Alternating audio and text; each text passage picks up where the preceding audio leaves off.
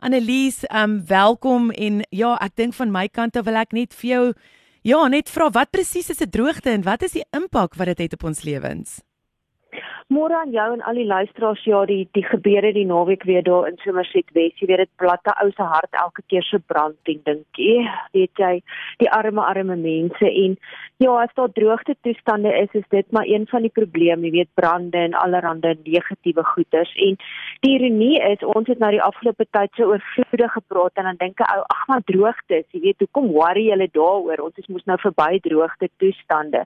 Veral as 'n ou nou dink aan wat in KwaZulu-Natal gebeur het en en dan dink jy aan PE, weet my sussie hulle bly in PE en vriende van ons en dit is wel vir realiteit. Ons is 'n rukkie terug daar en jy dink so twee keer voor die hof stort, jy weet want jy besef hierdie ouens se dag zero is op 'n drempel en ek het ook al gehoor, jy weet daar is nou watertanks wat daar ook ontplooi is. Maar 'n droogte is iets wat voorkom indien minder as die helfte van die gemiddelde reënval die hoeveelheid vog in die grond beïnvloed en dan natuurlik, jy weet, waar kyk ons gewoonlik waar staan droogte? Ons sien die strome begin opdroog, ons sien die riviere raak minder. Daar's omtrent nie water wat daar vloei nie, die damme begin al hoe minder raak, jy weet die ouens kyk met groot oë na wat is die watergevlakke van die damme waar hulle hulle water vandaan moet kry en natuurlik dan uiteindelik die grondwater so die ouens wat boorgate het kom agter maar daai boorgat het nie eintlik meer water in nie en dis natuurlik die gevolg van 'n gebrek aan genoegsame neerval en in Suid-Afrika is ons gewoond aan reën maar in Europese lande of selfs in dele van Amerika of in ander dele van die wêreld waar daar sneeuval is is hulle groot grootliks afhanklik ook van daai water wat dan of daai ys wat uit, uiteindelik smelt en wat dan vir hulle water gee. By ons is dit nie reën nie, het ons nie water in die punt. Jy weet daar's nie 'n plan B hmm. nie. Daar's net basies in Lesotho en sulke plekkies waar hulle afhanklik is van sneeuval, maar by ons weet ons ons moet bid vir reën want dis ons groot groot bron van van water. Ja. En ek dink as ek dink aan droogte, kan ek nie anders as om te dink hoe ons gehelp bid vir die Karoo wat deur 'n verskriklike mm. droogte is wat tussen 7 en 9 jaar aangehou het en hoe dankbaar ons nie almal verlede jaar was toe daai droogte ge gebreek is nie. Verseker. Maar die impak daarvan is dat ons almal weet ons moet twee keer dink voordat ons 'n kraan eenvoudig net oopdraai want dit het uiteindelik 'n negatiewe impak op die omgewing op sosiale en op ekonomiese vlak. En ons dink altyd net aan jy weet okay die kraan is loop nie. Maar dis 'n baie groter prentjie want op 'n landbouterrein het droogte se negatiewe impak op voedselvoorsiening want sonder water kan gewasse nie aangeplant of besproei word nie wat natuurlik lei tot hongersnood soos dit 'n groot deel van Oos-Afrika tans beleef. Hmm. In lande wat afhanklik is van water en hulle riviere as 'n vervoermiddel, kan droogte toestande daartoe lei dat alternatiewe vervoer gebruik moet word wat natuurlik baie duurder kan wees. Jy weet as jy gewoond is jy sit 'n ding op op 'n rivier, nou moet jy ompad ry dink ek aan petrol vir al teen die huidige petrolpryse. En natuurlik, tydens droogtes is die waterkwaliteit swakker as as gevolg van verlaagde watervlakke wat weer kan bydra tot lae suurstofvlakke in water en sekere goggos wat begin groei wat dan weer gesondheidsrisiko's vir mense en diere lewe inhou. En laastens, en ek dink dis die groot ding wat ons partykeer miskyk met droogte toestande. Dit kan lei uiteindelik tot maatskaplike onrus omdat mense veg om drinkwater om te kan lewe. Yes, vir daai oorlewing nee, jy's Annelies mens ek dink jy mens sit by jouself baie keer in in daai skoene nie. En ek meen as ons net na die gesondheidsrisiko's rondom dit kyk en dit dit is 'n so 'n belangrike aspek om op te fokus tydens droogtes. Dis asof mens amper nie weet en jy moet daai keuse maak tussen moet jy nou hierdie bietjie water wat beskikbaar is gebruik vir vir kos maak of drinkwater of moet jy dit gebruik vir skoonmaak en sanitasie. Ek meen as jy nou tussen daai twee moet begin opweeg, maar mm. watter siektes is algemeen tydens tydens droogtes? Ja, ek het nog al die afgelope 2 jaar baie keer gewonder veral in die Karoo toe hulle daai erge droogte beleef het. Jy weet, ons het al hierdie advertensies gehad met COVID om te sê jou handwasroetine moet 20 sekondes wees. Dan dink ek, ja, as jy daai kraan vir 20 sekondes moet laat loop, of wat is jy mal in daai deel van die wêreld? Dit is nou op 'n ligte noot.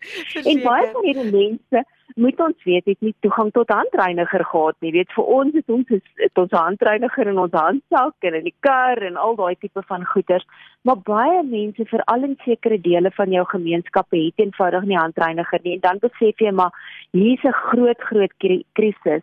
En dan van die siektes wat dan algemeen raak in droogte toestande is goed soos ingewande koors of tifus wat gewoonlik deur besmette water versprei soos riool wat die bakterieë bevat en selfs in besmette voedsel. En dit veral geneig om te versprei in areas waar daar nie voldoende handhigiëne is nie wat natuurlik logies is in droogte toestande en dit kan uiteindelik lei tot diarree, braak en koors en erge maagkrampe en in die erge droogte toestande wat hier in 2017-2018 in Kaapstad was, is daar wel gevalle van ingewande koors en tinnitus gerapporteer. Hmm. Salmonella is nogal iets ook wat ons baie keer assosieer met, jy weet, goed soos rou eiers en rou vleis en rou vis en rou sulke tipe van goeders, maar dit kan ook voorkom as sommige vars vrugte nie oordentlik afgewas word nie en wanneer dit in kontak was met die salmonella bakterie wat dan dikwels beteken dat daardie water met ontlasting besmet is en weer eens in droogte toestande kan dit maklik gebeur. Gastro is iets wat ons almal haat en wat algemeen voorkom en dit is natuurlik iets wat ons assosieer met besmette water en voedsel omdat dit 'n voertuig kan wees vir die virus of bakterie wat gastro veroorsaak omdat dit uiteindelik die ingewande en spysverteringskanale beïnvloed. En ek dink daar's niemand wat kan sê hulle het nog nie kerstvrou gehad nie. En almal weet wat 'n mislike maagkrampe dit het. Maar die groot probleem is dat dit uiteindelik kan lei tot ontwatering veral onder kinders en ons senior burgers en dis hoekom 'n ou nooit kerstrou, jy weet ligweg moet opvat nie vir alles 'n kind of 'n senior burger dit dan het. Kolera is 'n groot probleem as menslike ontlasting water of voedsel besmet wat dan geëet word as daar gebrekkige higiëne en sanitasie is. Dis amper soos 'n goue lyntjie wat deurtrek, jy weet daai gebrekkige higiëne en sanitasie omdat die veral as die kolera bakterie dan die menslike liggaam binnekom en daai persoon sal dan siek word met soortgelyke simptome as jou ander waterverwante siektes. En ek het nou die dag ook al gehoor dat in sekere dele van die Oekraïne um is daar groot kolera uitbrake as gevolg jy weet nou van 'n gebrek aan sanitasie en lopende water in daai area net nog iets wat op ons gebedslysie kan plaas om te bid vir vrede in daai deel van die wêreld. En dan natuurlik 'n laaste interessante siekte wat wat 'n ou nie noodwendig assosieer met droogte toestande nie, is muskiete. Want ons dink altyd, jy weet, muskiete, nee man, jy weet, daar's mos dis mos nou juis as daar nou water is en in die somer ja, dan is ja. muskiete 'n probleem. Maar die realiteit is as mense begin om in droogte toestande grys water te stoor wat hulle dan uiteindelik vir, jy weet, hulle toilette of hulle tuin of swaan um probeer gebruik, dan kan hierdie muskiete nou juis in daai stilstaande water 'n wonderlike tuiste vind en dis hoekom dit so belangrik om daai goed dan nou jy weet toe te hou want ons moet onthou die vroulike Anopheles muskiet sy is die draer van die dodelike malaria muskiet. So as jy in 'n area bly soos PE en so aan waar jy nou daai grys water water bewaar, maak net seker dat dit toe is dat muskiet se kind nou nie daar 'n broeiplek kan vind wat nou weer tot ander probleme kan lei nie. Dis Annelies, daar's soveel goed waarna mense moet dink en ehm um, weet ek dink mense raak baie keer so ek weet jy weet nie wat ek kan doen nie want nou ek meen jy praat van muskiete maar dit was op die laaste deel van my lysie van van siektes oh, gewees en um, weet ek dink as mense dink aan die Kaapse droogte van 2017 2018 en die lang droogte in die Karoo en die huidige situasie in Port Elizabeth en ek moet sê ek het 'n paar gesprekke met mense gehad hierdie afgelope paar weke wat hulle gesê die reën is laat die reën in die Kaap is laat en die mense begin mm. bekommerd raak en vir my was dit nou nie 'n realiteit nie want Bloemfontein kry nie reën in die winter nie, maar nee. ek dink ons moet vir mekaar vra, is is dag 0 'n realiteit? Ja, ek dink jy weet soos wat jy aan die begin gesê dag 0 was amper al 'n nuwe ding. Ons het nie eintlik geweet van iets soos dag 0, jy weet 4, 5 jaar gelede nie. Maar dankie tog dat jy weet die Kaap was amper vir ons 'n voorbeeld as ek terugdink aan 'n vakansie wat ons daar gehou het en skielik ons ons eie gewoontes jy het Gauteng toegepas het. Jy weet in die Kaap toe ons daar was. En mense het ongelooflik begin kreatief dink oor hmm. goed en hoe hulle dit kan doen en dankie tog vir hoe die oop mense gehoor gegee het aan die owerhede se se ding van gebruik net daai 45 of 50 liter water 'n dag.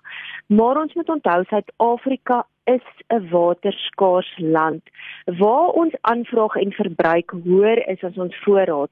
Onthou wat ek nou-nou gesê het, ons is 100% afhanklik van reënwater. Ons het nie sneeu wat ons op kan terugval nie. En ons reën is onvoorspelbaar. Klimaatsverandering maak groot moeilikheid, jy weet, in die wêreld.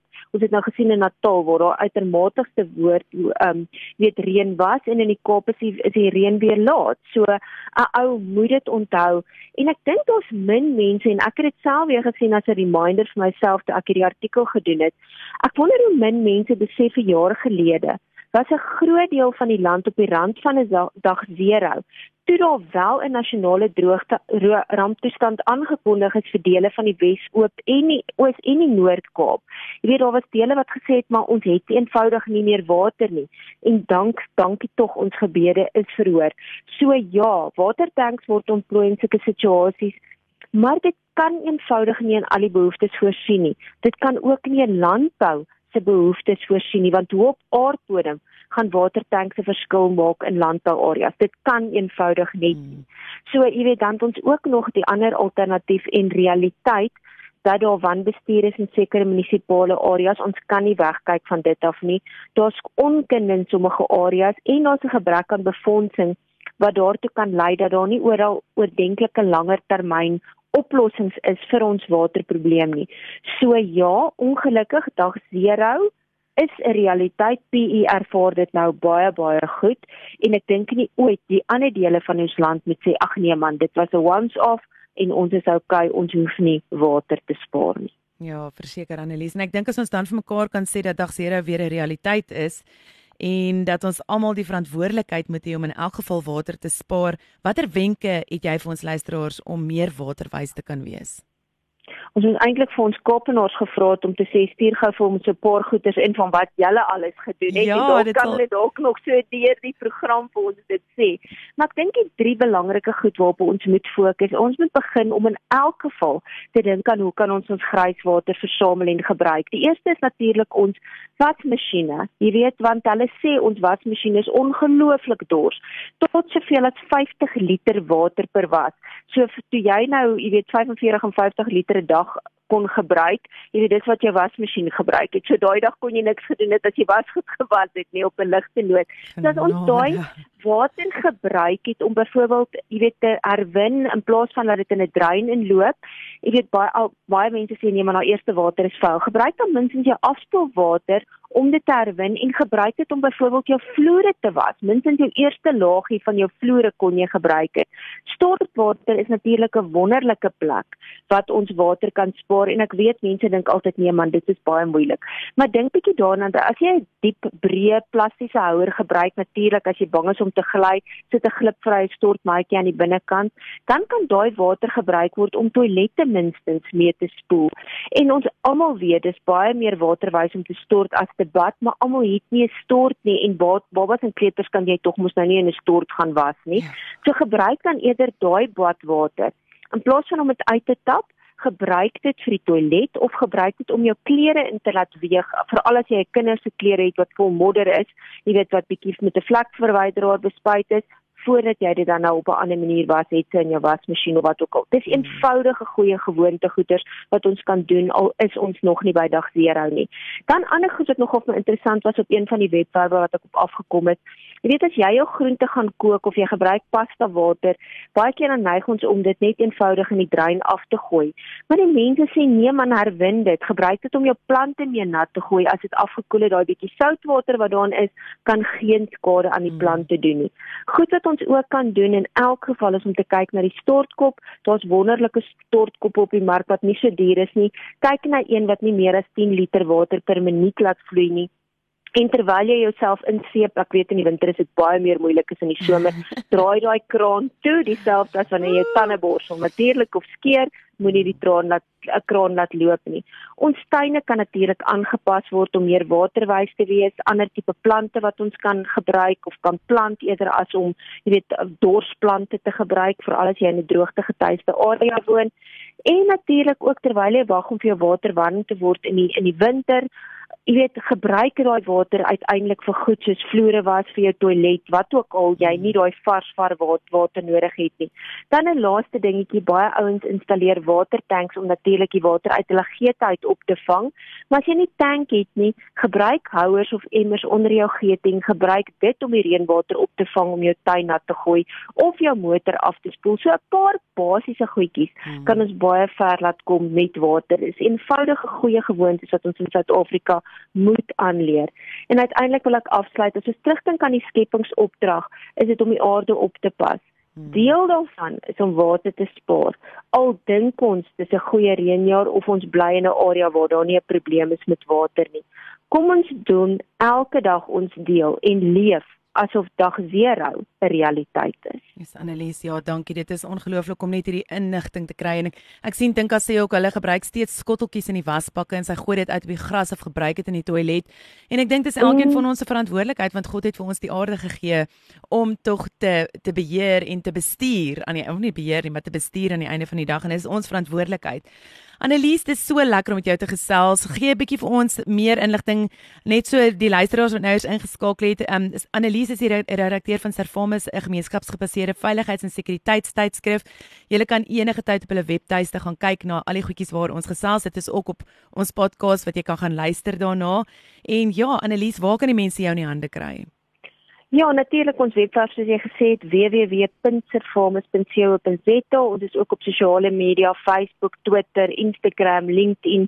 Daar gaan julle ons kry met allerlei ander inligting en wenke wat ons sit. Ons sit ook elke 2 weke op YouTube 'n kort videoetjie met allerlei veiligheidswenke, weet vir die ouens wat lei is om te lees. Maar uiteindelik is ons 'n tydskrif wat al 115 jaar deur die liewe genade van bo bestaan en ons het goeie inligting met veiligheid. So enige ou kan inteken as jy belangstel, gaan kyk op ons webwerf waar jy kan inteken. Dis regtig nie net polisieeringsinligting nie, dis veiligheid en sekuriteitsinligting wat ek glo waarde byvoeg tot elke liewe mens en ons vat net van die aspekte wat ons elke week uh, weet bespreek kortliks maar daar's soveel meer goed in ons tydskrif wat ons nie by uitkom nie wat ek glo mense nog meer kan van leer om hulle self aan die einde van die dag veiliger te hou. Verseker Annelies, ek wil ons luisteraars regtig vra, gaan skryf in, maak maak moeite om in te skryf.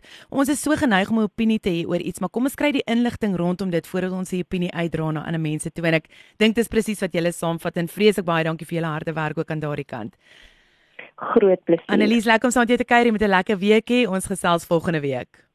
Dieselfde, mooi bly. Dankie. Totsiens.